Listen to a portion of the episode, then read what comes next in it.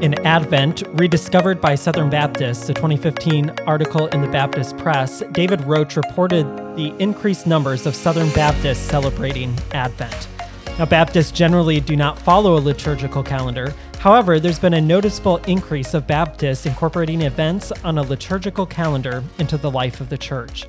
This move not only helps minimize holidays that are simply culturally imposed on us, but it also helps emphasize the genuine holy days that Christians have celebrated throughout the centuries. In his article, Roach suggests that, quote, today's proliferation of Advent observance may be part of a pushback against the contemporary worship movement as believers seek increased solemnity and sobriety, noting that Advent helps contemporary believers set themselves apart from a world that is more hostile to the Christian faith than the world of Puritans and early Baptists. Now, I'm recording on a snowy November day, and I'm joined by a local Christmas and Advent expert my friend Tyler Holley to talk about what Advent is, how it's celebrated, and how it can help us enter into the Christmas season with a more pointed appreciation of Christ and the advent of his birth. Tyler is pursuing a PhD at the University of Aberdeen. He holds master's degrees from Bethlehem College and Seminary in Minneapolis and is a member at Church of the Cross in Hopkins, Minnesota. So, Tyler, thanks for being willing to talk about Advent today. Yeah, great to be here. Now, before we start, I think I need to share a brief story about Tyler and I because we've been friends since I think 10th grade. I think that's right. And we went to college together and, and we've known each other for a long time. But in high school, I had been working a job where I worked with a lot of Lutherans. And even though we were we grew up Baptist and we were at a Baptist high school, I, I had kind of started to really like Lutheranism for some reason. And I remember very distinctly, Tyler, you and your twin brother and our friend Shane, who talked on this podcast a few weeks ago about genre, you guys all talked me out of becoming a Lutheran. But then, in a twist of irony, over the last few years, you have become convinced of Anglicanism and, and have sort of departed from, from the Baptist mm-hmm. denomination. So I think that the tables have turned a little bit on us. God has a sense of humor yeah, for sure. Yeah, I think I think that's the case, and um, I'm thankful that though you're outside of the denominational world that I'm in, that you love God and the gospel, and and so we can celebrate that together, and we see that most pointedly in the birth of Christ in the incarnation, and so we can talk about these things together. But before we get into Advent in particular, I wanted to talk with you about church calendars and, and liturgical mm. calendars the article that I referenced mentioned that many Baptists are starting to celebrate more in terms of a liturgical calendar instead of the American holiday calendar. And I thought it would be good for you to share with us, as one who's part of a church that would celebrate more of these events, why Christians follow church calendars and, and really what are these calendars for?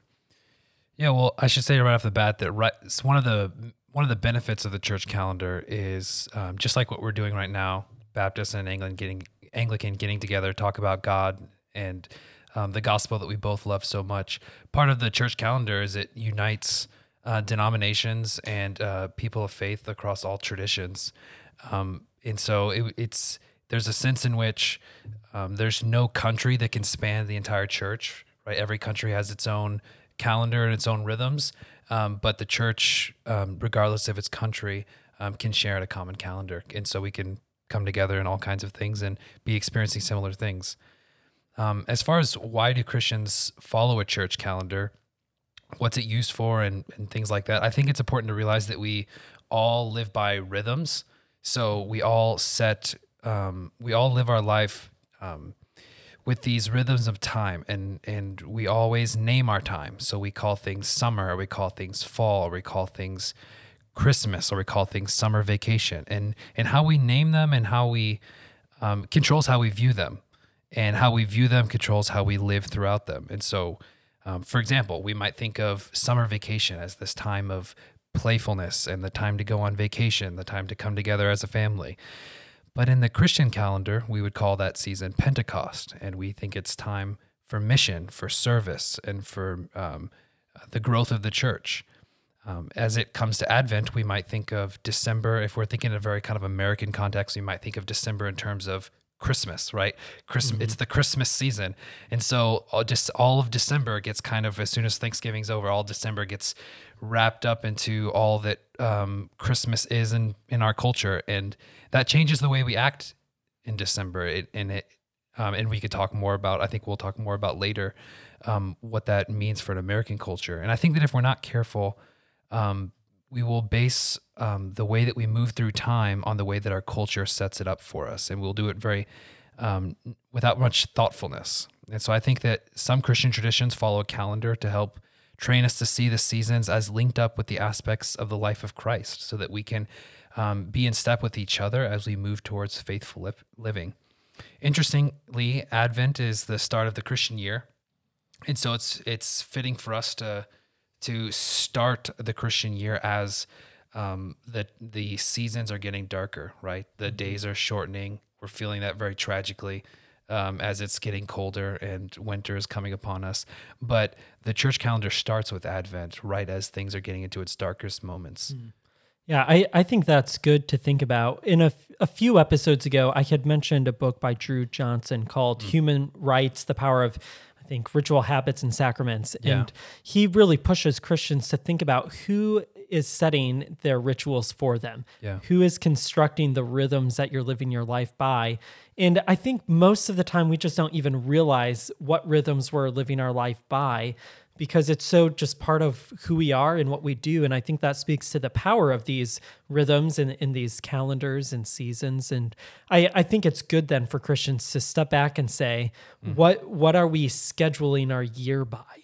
And we, we see how this works out. I think probably most if, if we have a relative who goes off to boot camp or something for the first time, and hmm. every moment of their day and their time away is hmm. scheduled by somebody for a purpose. And, and we might not think about how um, if, if impactful those rhythms are until we're in a in kind of a condensed, hyper, you know, scheduled situation. But I think our lives are really scheduled by these national calendars, and I, um, you know, as a Baptist, appreciate a lot of the things on a liturgical calendar and how it reframes the way we look at uh, our our lives, the way we use our time, and the seasons that we're in. And and the what you brought up with the the military is I think a very apt illustration because um, the whole purpose of controlling the the schedule and the rhythms of life of of um, those in boot camp and the people they're training is because they're trying to create a particular kind of person, right? They're trying to create soldiers,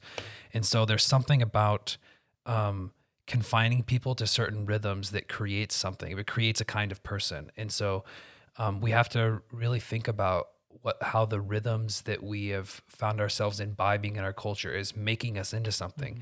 And I think particularly when it comes to the Christmas season, it very often makes us into just mindless consumers, mindless consumers of whatever the world has to offer for us. You know, Yeah. and and and uh, yeah, so I think that's yeah, that that's right, and and I think it, this is especially important to think about now. And we're, we're going to talk about Advent for most of this time, but I think this idea of calendars and, and the rhythms we live our lives by are really important. Mm-hmm. And as we've all seen, friends and our own lives, where over the last several months with COVID, our calendars have been radically altered. I, I think that's really been crushing for some people, and probably for all of us to one extent or another because that meaning structure giving calendar is gone. Uh, but we can rejoice that Advent leaves for nothing. You know, Christmas doesn't go, and, and we want to be entering into this season in the right way with the right mindset so that we're not sucked into sort of the consumerism Christmas motif that's been present for a really long time in, in our history and probably not just in America. This is true other places. But um, let's talk then about what Advent is and, and where it originated. Sure. So Advent comes from the Latin word adventus, um, which actually comes from Greek.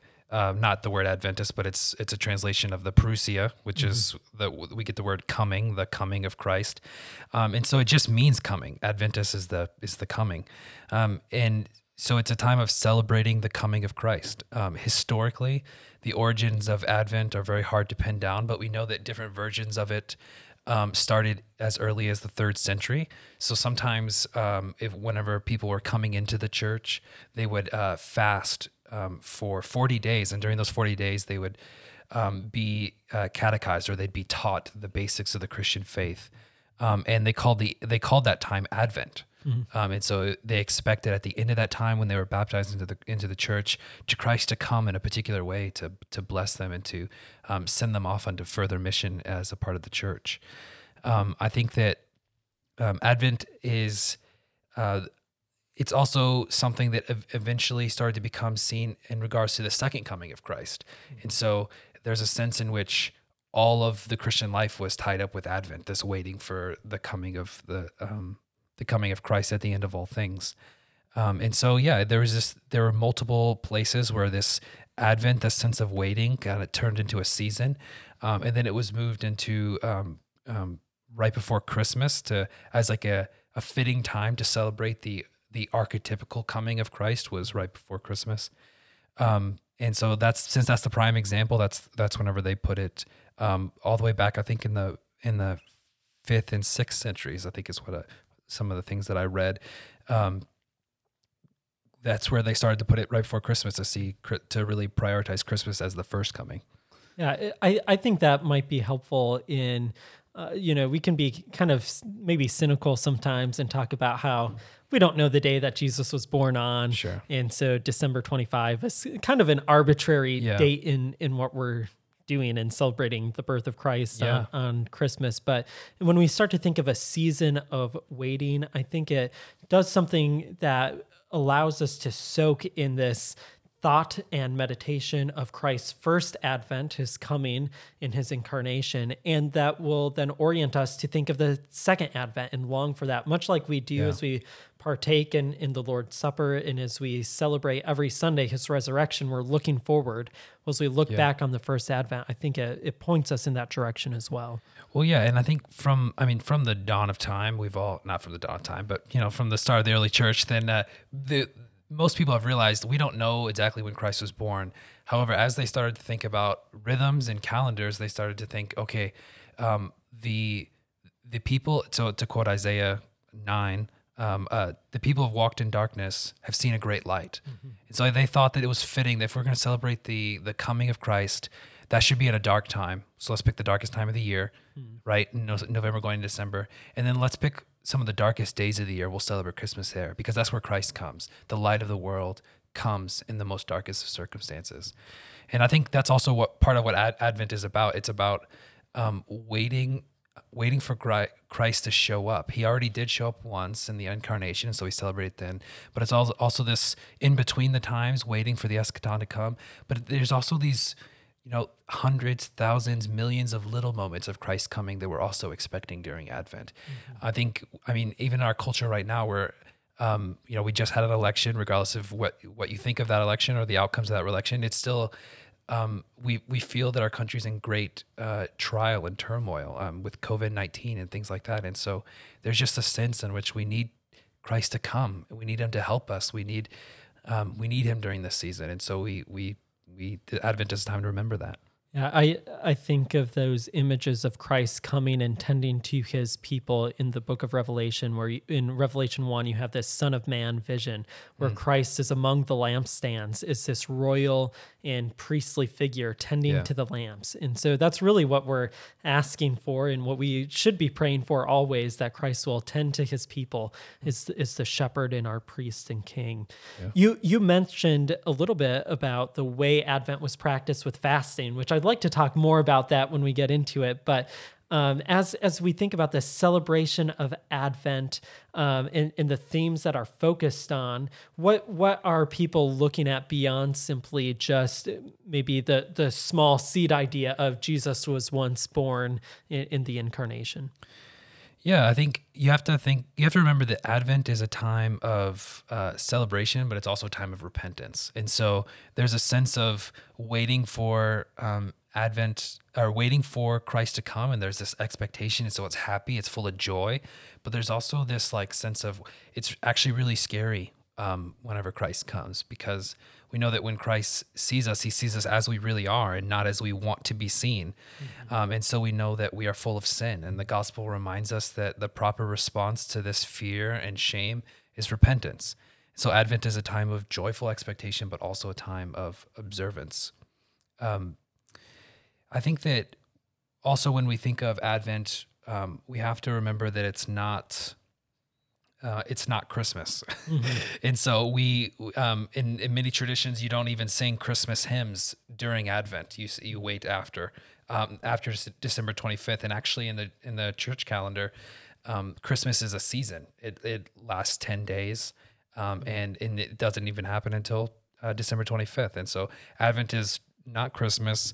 Um, this is significant because it avoids the kind of hasty cotton candy joys of celebration um, that our culture so imbibes that we kind of mentioned earlier.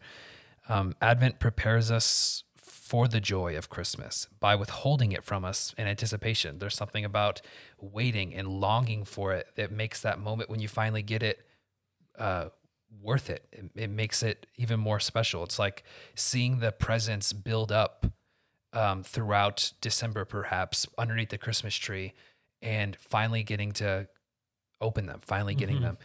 Um, and so, yeah, it's it's that withholding of joy for the sake of anticipation. And that's what fasting is, right? It's the withholding of food so that you can see that the God who is beyond all things, the God who gives us food, um, gives himself in food and gives himself in all things that are good. So sometimes we um, we don't want to be like uh, there has been times in church history where people have mistakenly thought that God wants us to um, abstain from worldly pleasures, full stop, um, and that God was somehow pleased with that.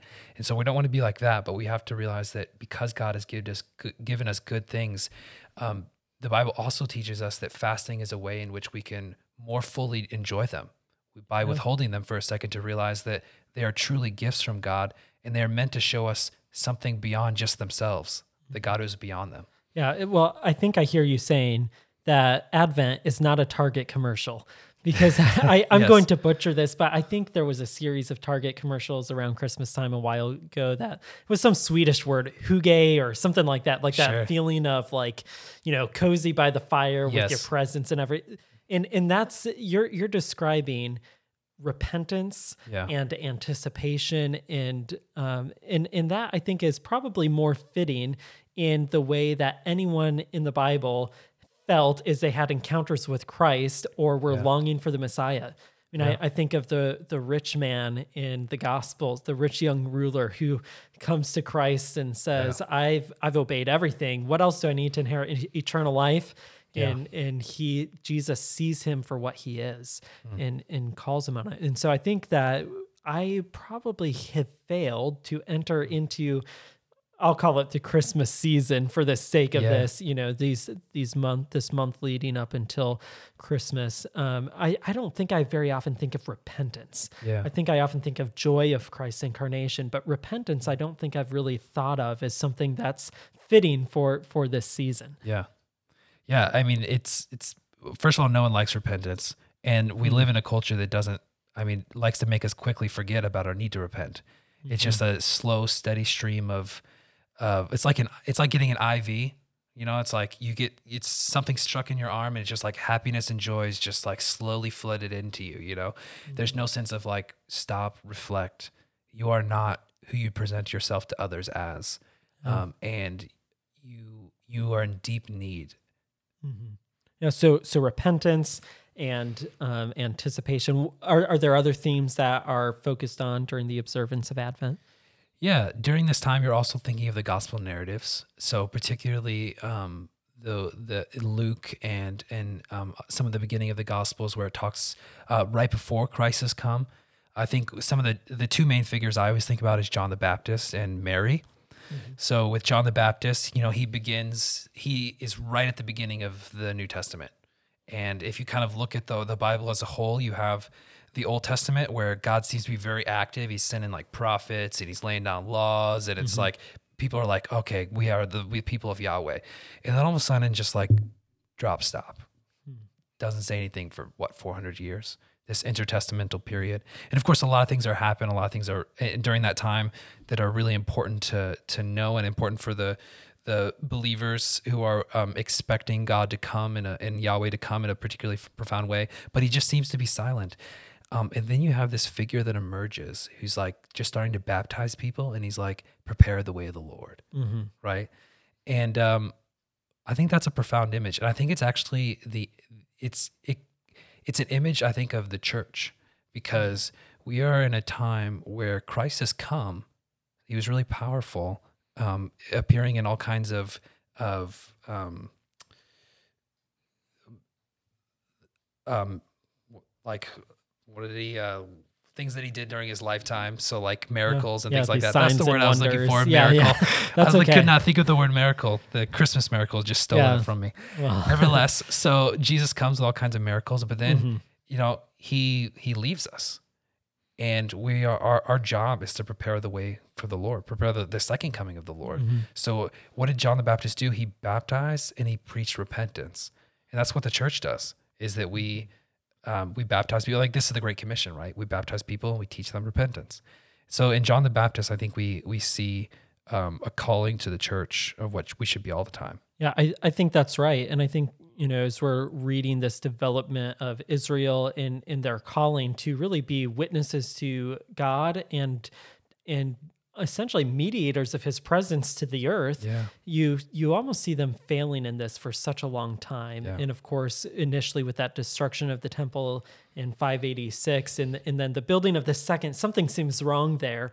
And so as we're reading the gospels and and John the Baptist comes, he's almost like the um, you know, paradigmatic Israelite as they should have been, Yeah. bearing witness to God and and um, mediating the the knowledge of God to everyone, to the nations, and and really to Israel herself, who's forgotten God. Yeah. And I think that idea of uh, mediating the presence of God, I think is really important. And it, it, it actually brings up, I think, the second figure of Mary. Um, because in Mary, um, God appears to her in the in the figure of an angel and declares to her what he what he wants to do with her. And then she responds, um, I'm the handmaid of the Lord. Do do it to me as you will. Right. So she submits to God's plan for her and takes uh, the Son of God into herself and then bears it. And so she is she suffers rejection from her community. She's she's about ready to get divorced because of it, um, and then she just suffers the the pain of childbirth in a stable, right? And so through much pain and anguish, she literally bears the Christ child to the world. And I think that that is the calling of every Christian. The calling of every Christian is to respond to the Lord. I'm the handmaid of the Lord. I'll do whatever you want. And it's the it's the calling of every Christian to, to in the midst of much pain and suffering and anguish, still nevertheless hand Christ over to the world, deliver him, literally deliver him to the world. Um, we are called to be mediators of of people to God, uh, a nation of priests, right? That, and so I think that's what Mary does. I think that's what she teaches us, and um, and so this is also a time during Advent as as Mary herself was.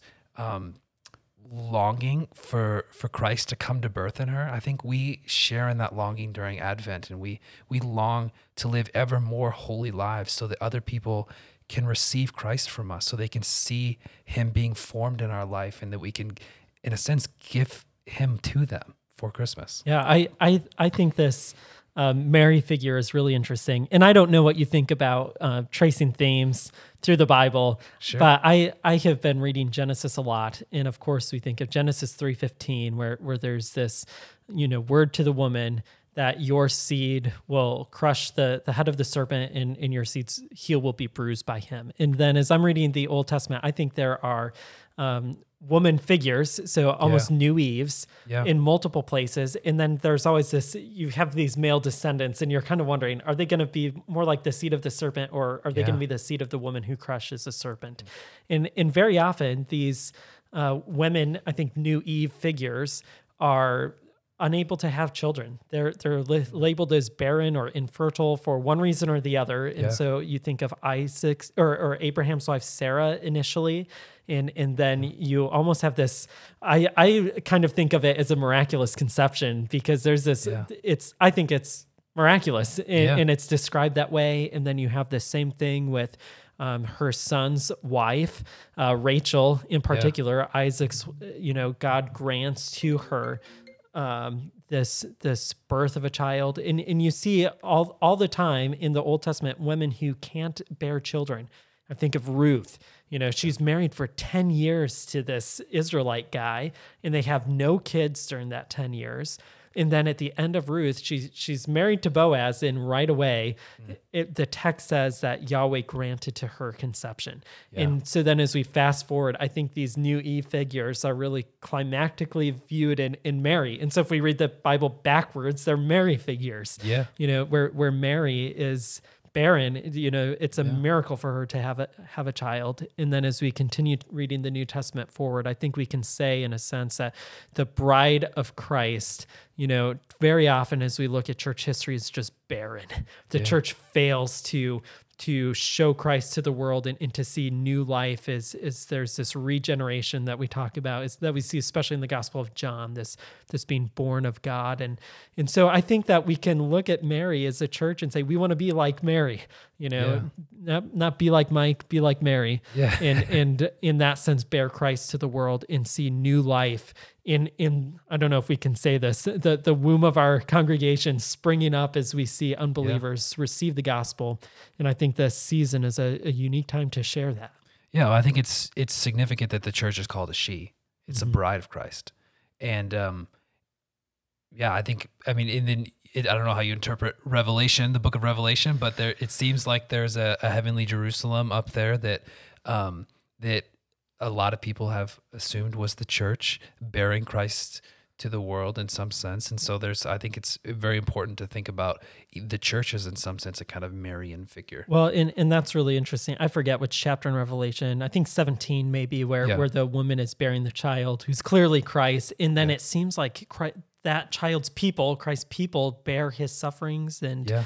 um, and there are other texts, you know, that we we love to reference in these kind of large Bible look conversations, like sure. I think Romans sixteen twenty, where the God of peace will soon crush Satan under your feet, and and so the, the, church takes on, I think, different identities or different analogies that we yeah. connect to, and and I think when we come to this Christmas season, Advent time, to think of Christ or to think of Mary and women before her, Hannah and and Rebecca and um, Sarah and others, to think how are we to, in one sense, carry Christ forward in this world is really good. Yeah, I think um, so.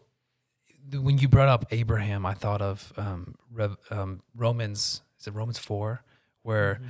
Um, if Abraham had faith that Sarah was going to produce a, a child, even though she was as good as dead. Yeah. Right. Even though her womb was as good as dead. And so there's a sense in which the birth of Isaac is a resurrection. Mm-hmm. Right. Like, I mean, there was a, the, her womb was dead. And then like there was a resurrection of that womb and, and the promised child come out, out of it. So I think that even in the birth of Christ, we see a promise of the resurrection. Mm-hmm. I, I agree. In our Bible class, we're talking uh, about some of these things, and I was commenting that I think in the the ancient world, and really in our world, if we stop and think about it, death is a lot broader than just the physical death of a body. Mm. Like we we think of death in a lot of these ways, and I think you're right. Uh, an infertile womb mm. is is a graveyard. Really, it's yeah. it's doing nothing to mitigate the death that comes as a consequence uh, of breaking covenant with God and and so we could probably keep talking about this, but we should keep moving here. But it, it is significant though that, the Advent comes at the darkest time of the year, like I mentioned. Yeah. And so there's this sense of like hopelessness. And it's right in the midst of hopelessness of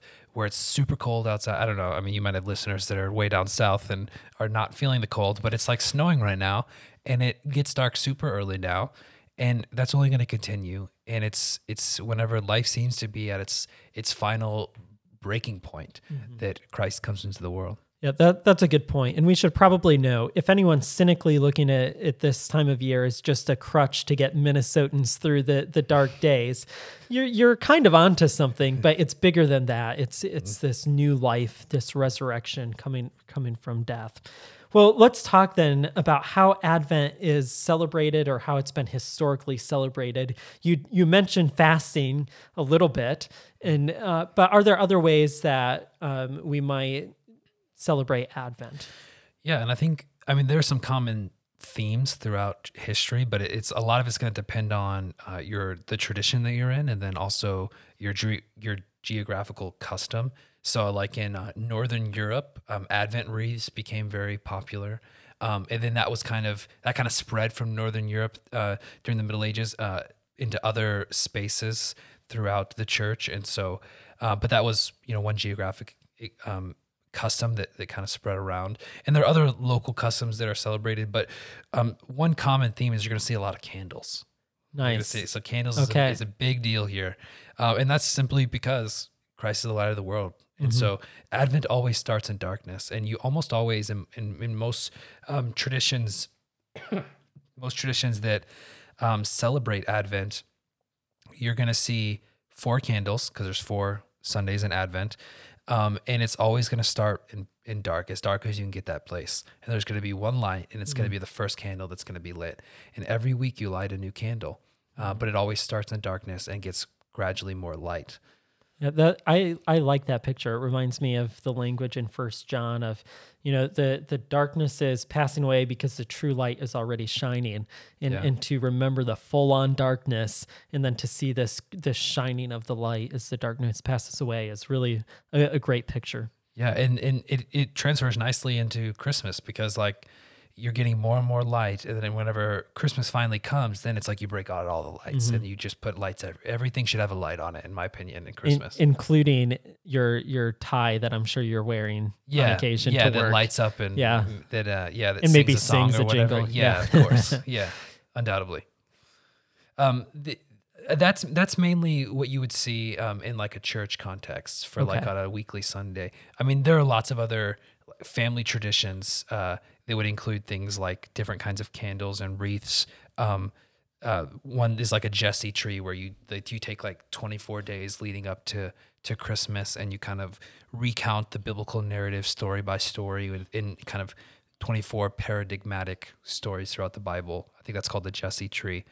Um, you're also going to see a lot of purple. Purple okay. is the liturgical color of Advent. In some traditions, it's blue, but it's it's usually purple, which is the same color of Lent, which is like the color of repentance and the color of um, contemplation and fasting. You're also going to see gold, which you're not going to see at Lent, um, t- which is going to be a, a, more celebratory color. Um, so yeah, you're going to have that mix of of uh, gold and purple that symbolize the repentance and celebration. Yeah, well, that that's helpful, especially as we engage with friends and neighbors who are in a denominational tradition where corporately these things are being celebrated. But I think that probably among Baptists, at least the Baptists I know who celebrate Advent, it's celebrated more as a family and as a individuals. And yeah. um, are are there practices that are common among families who who would regularly uh, observe Advent together? Yeah, well, so the the Jesse tree is one thing I've seen mm-hmm. at other people's house at people's houses, but um, you know, every family I think finds these their their own ways to do it but there are like different candle traditions you mm-hmm. light like a you know 24 candles on sure. your way to the to to christmas and um, there's different kind of calendars where you you know move the little piece of it it's getting mm-hmm. slowly closer to to christ coming um, i've also heard um, I've also heard people who really wanted to focus on the like celebratory aspect of of Advent. Um, I've heard them do uh, like give small gifts throughout uh, throughout Advent to, mm. in kind of like to to get their the kid the what's the word like get your whistle wet for for a celebration. wet your whistle. Wet your whistle. That's the word I'm looking for.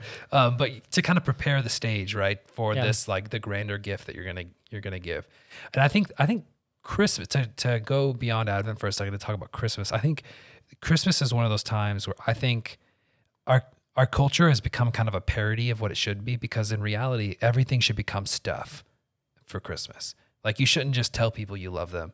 You should give them something.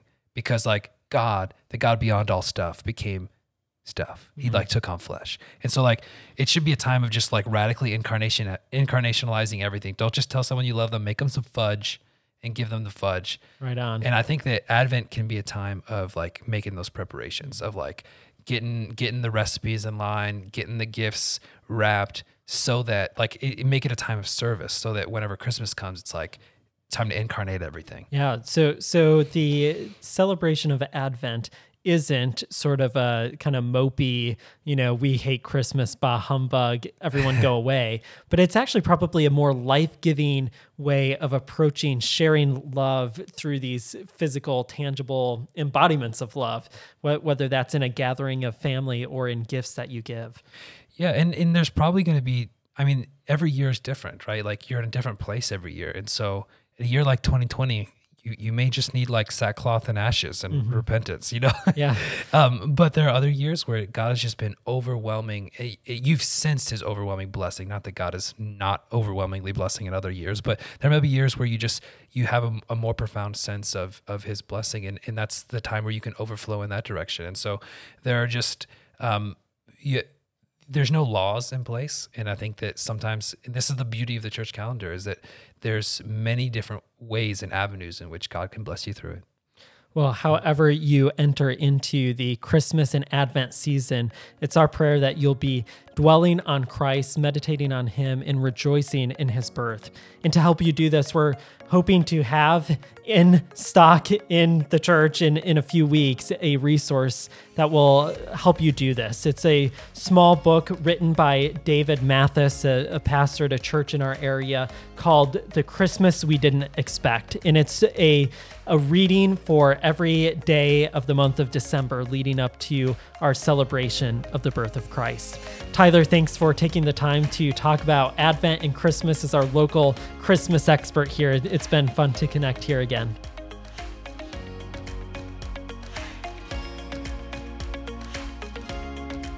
Questions and Answers about the Bible and Theology is a podcast of Crystal Lake Baptist Church in Burnsville, Minnesota. You can learn more at clbcmn.org.